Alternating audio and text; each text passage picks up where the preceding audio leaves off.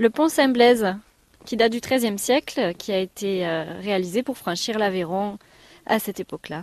C'est celui qui permettait d'acheminer des pierres pour construire le château ou pas?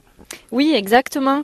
En fait, ce pont a été construit juste après la reconstruction de la forteresse, au milieu du XIIIe siècle. Ça correspond aussi au moment de la construction de l'église Saint-Jean-l'Évangéliste. Et donc, le pont a permis aux ouvriers de transporter les matériaux qui permettaient de construire les deux monuments. Alors moi, je vois l'Aveyron, là, juste en bas.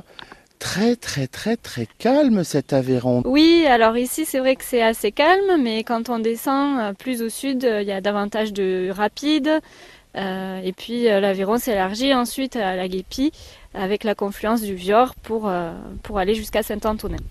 Alors là, nous sommes effectivement au pied de Najac, nous sommes en plein cœur des gorges de l'Aveyron. Vous nous les situez géographiquement ? Oui, alors on a plusieurs parties. Là, on est sur la partie sauvage des gorges de l'Aveyron, de Monteil jusqu'à Laguépie. Et on a une autre partie ensuite de Saint-Antonin jusqu'à Bruniquel, dans la partie Tarn-et-Garonne. Et là aussi, on est dans des gorges, mais moins sauvages. Voilà. Ici, la particularité, c'est que c'est très sauvage, puisque ces gorges ne se longent pas en voiture. On n'a pas de route.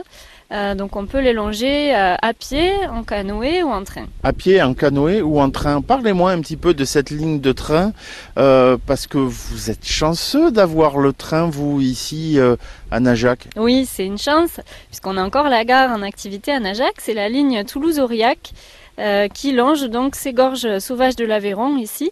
Il y a 13 ponts et 13 tunnels qui ont été édifiés dans les années 1850, au moment où on a construit cette voie de chemin de fer. Donc c'était un véritable chantier très, très important pour faire passer ce train qui traverse d'ailleurs ici Najac. Il y a un pont qui passe sous le village pour longer ensuite la rivière. On est vraiment sur une ligne exploitée. Oui, tout à fait. Ce n'est pas un train touristique, c'est toujours le train TER qui va jusqu'à Toulouse en train direct ou plus au nord jusqu'à Figeac-Oriac. Je suppose malgré tout que vu la configuration des lignes, c'est pas un rapide non plus. Il prend, à mon avis, son temps pour circuler. Oui, beaucoup de petites gares, tout à fait. L'Aveyron ici a une particularité parce qu'en fait, la rivière entoure Najac. Oui, c'est un méandre qui entoure le village. Donc, le village de Najac a été construit sur un éperon rocheux qui domine ces gorges de l'Aveyron vers le sud, oui.